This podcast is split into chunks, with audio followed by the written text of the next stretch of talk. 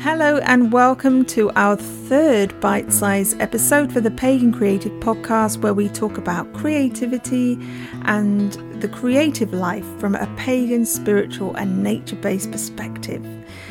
Um, we release one of these short episodes each month to complement the full length episode, and each time I draw a tarot card or a rune or maybe an astrological sign or a planet, and I reflect on it in relation to the themes we explored in the full length episode.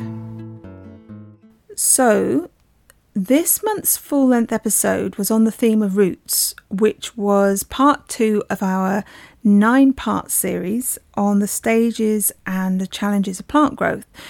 And we talked about the purpose of roots on a plant in creating stability and the, the means to receive what we need. And we talked about our relationship with our body and making room for that in our lives. And also about our root as the connection to where we come from, to our ancestral line and our existence on the planet. And lastly, we talked about belonging to ourselves and to the earth, and what happens when we use our root to support and be supported by others. So, if you haven't listened to that episode, then do feel free to check it out. Today, though, we are following on from that, and I have drawn a tarot card to sort of take this conversation forward a little bit. And that card is the Chariot from the Major Arcana within the Tarot and I use the Universal Waite deck. So this card shows a man standing in a chariot with starry drapes. He wears a crown topped with a star, and there are two golden crescents at his shoulders. There's a scepter or some kind of rod in his hand.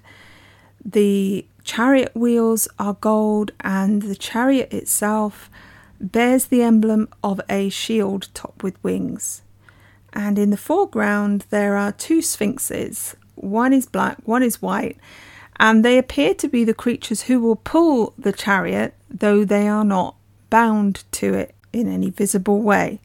So that's a description of the image on the card, and I did a short meditation to reflect on that image, and I want to share that with you now.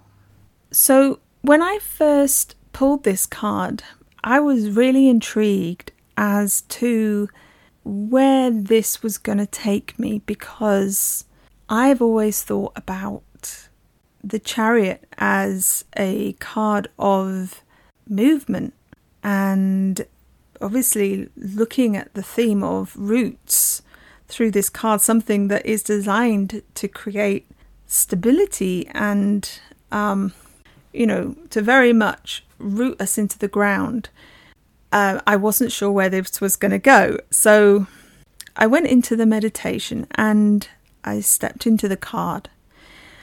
And the first thing that happened was that I started to become very aware of my body, and my attention was being drawn to all the opposing elements of it to the left foot and the right foot, the left leg and the right leg, the left arm and the right arm, the left hand and the right hand, the left and right eye, the left and right ear, the two hemispheres of the brain, everything divided into two hemispheres that work together to function. And they must work together. You know, if the left foot tries to go in a different direction to the right, then we lose stability and we fall over.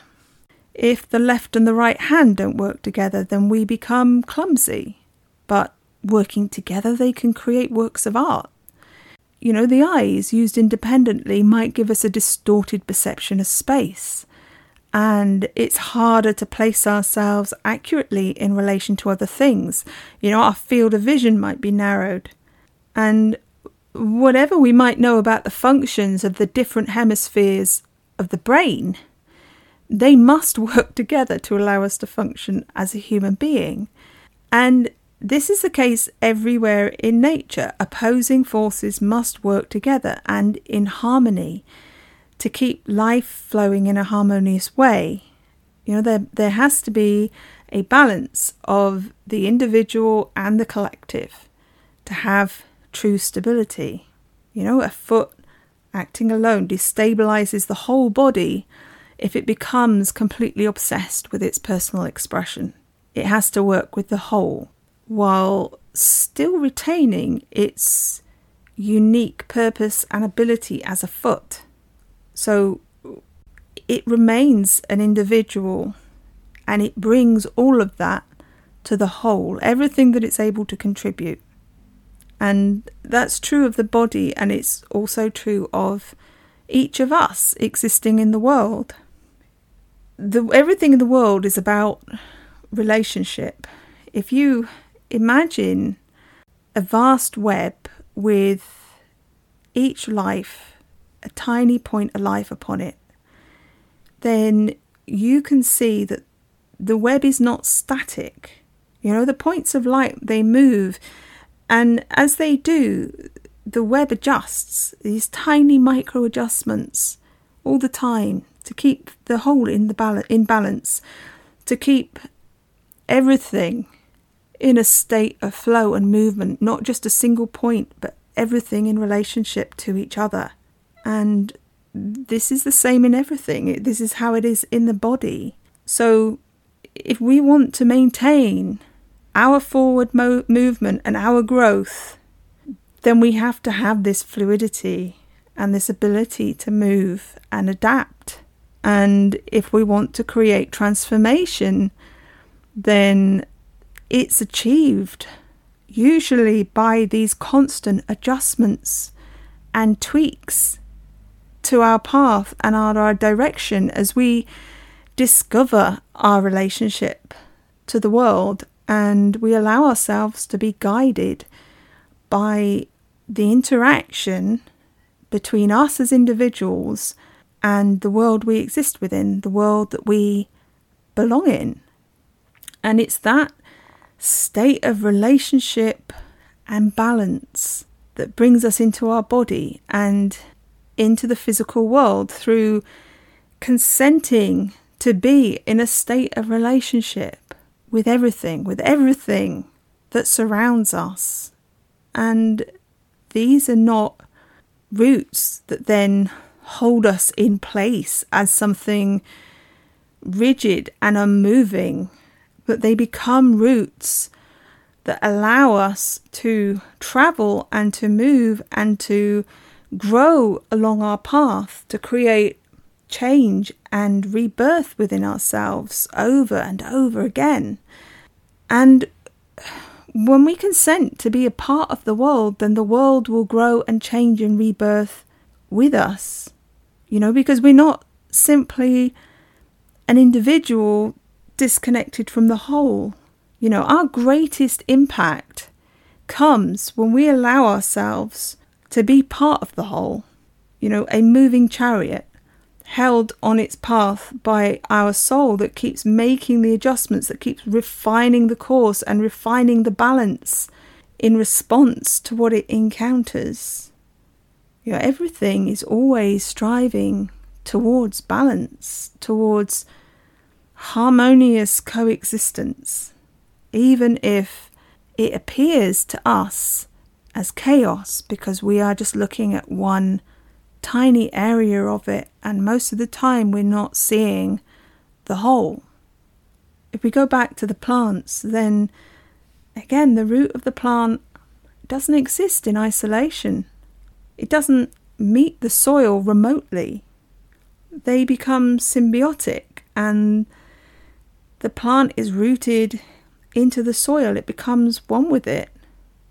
You know, plants understand that they have to release some of their feeling of complete independence in order to thrive. They have to trust in these sort of greater forces of life in order to survive and to grow.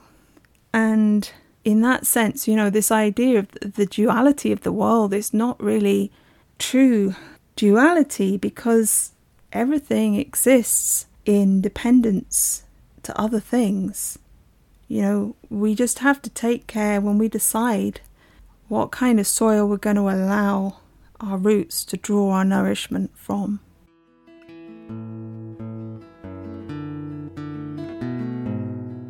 As always, I have some journaling prompts for you, some questions for you to reflect upon if you wish, just to try and make sure that you can see the way that this content relates to you and to your life. So, I'm just going to put these questions to you. And like I say, you can either reflect and journal on them yourself, or you can use them as discussion starters with others, or in any way you want to. If you think about what we've talked about today and you think about it in yourself, can you think of areas of your life where you feel a conflict between aspects of yourself? You know, perhaps between, for example, between mundane and spiritual concerns, or between the personal and the collective. And the collective in that context, it could mean family, could mean workplaces, friendships, groups, local community, society, the planet, you know, anywhere where you are dealing with an environment that is bigger than you alone, where you're coming into relationship with others or the world in general. You know, do you find yourself disconnecting from those situations? Um, and that's not to say that there aren't situations where, for your sanity, that is the right thing to do. But where it's appropriate, are there ways that you could maybe ensure that you honour your individuality while recognizing that you are part of that collective? You know, if you can identify something specific, if you sit with that and you look at it firstly as the individual person that you are and then sit with it from the perspective of membership of a collective. You know, is there a place in the middle where these things can meet, where you can offer the value of your individuality and in that way remain present and connected while still respecting the value of the collective that is also a part of who you are. Another area of questions um, how do you respond to things that challenge your sense of how things are? You know, do you allow your perception of others and your perception of the world to shift and to move based upon what you experience and what you learn? Or do you dig your heels in and you stick to what you believe in, even in the face of new information or evidence? You know, and this is not about believing everything you're told because, you know, goodness knows there's plenty of rubbish circulating on the internet and in the media. But for instance, and this is just a very lightweight example, if you believed something about a particular person. Maybe they said things that showed they held a very different set of values to your own. Would you allow your opinion of that person to change if they shifted? Or would you always, regardless of anything, stick to your original view of them? And I guess what I'm asking is do you see yourself as existing within a constant fixed world where everything stays the same?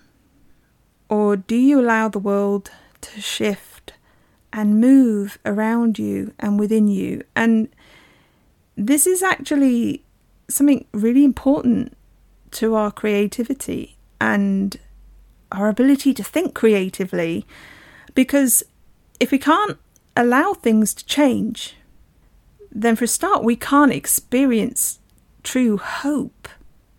Um, we can't imagine an alternative and believe in its potential. And perhaps worse than that, we can't believe in our own potential.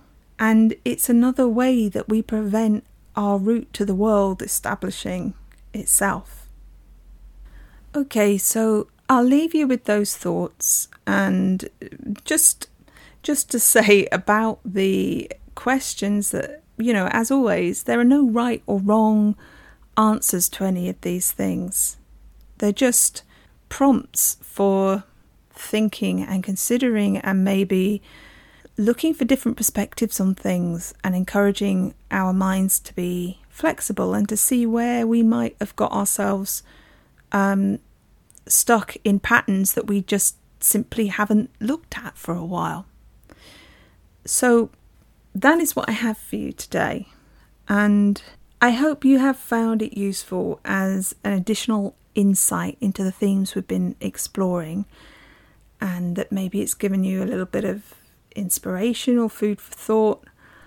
And as always, you know, we love to hear from you. So if you have any comments or you have any feedback about anything in this episode or in any of our other episodes, and you'd like to share your own insights, then please do come and visit us over on our Facebook page or group. Uh, you can find us by searching for Pagan Creative in Facebook. But otherwise, please tune in for our next episode, which will be part three of our nine part series on plant growth, and where we'll be talking about surviving frost. but for now, thank you so, so much for listening and sending you lots of love, lots of light, and lots of blessings. And I hope we'll see you next time. Bye for now.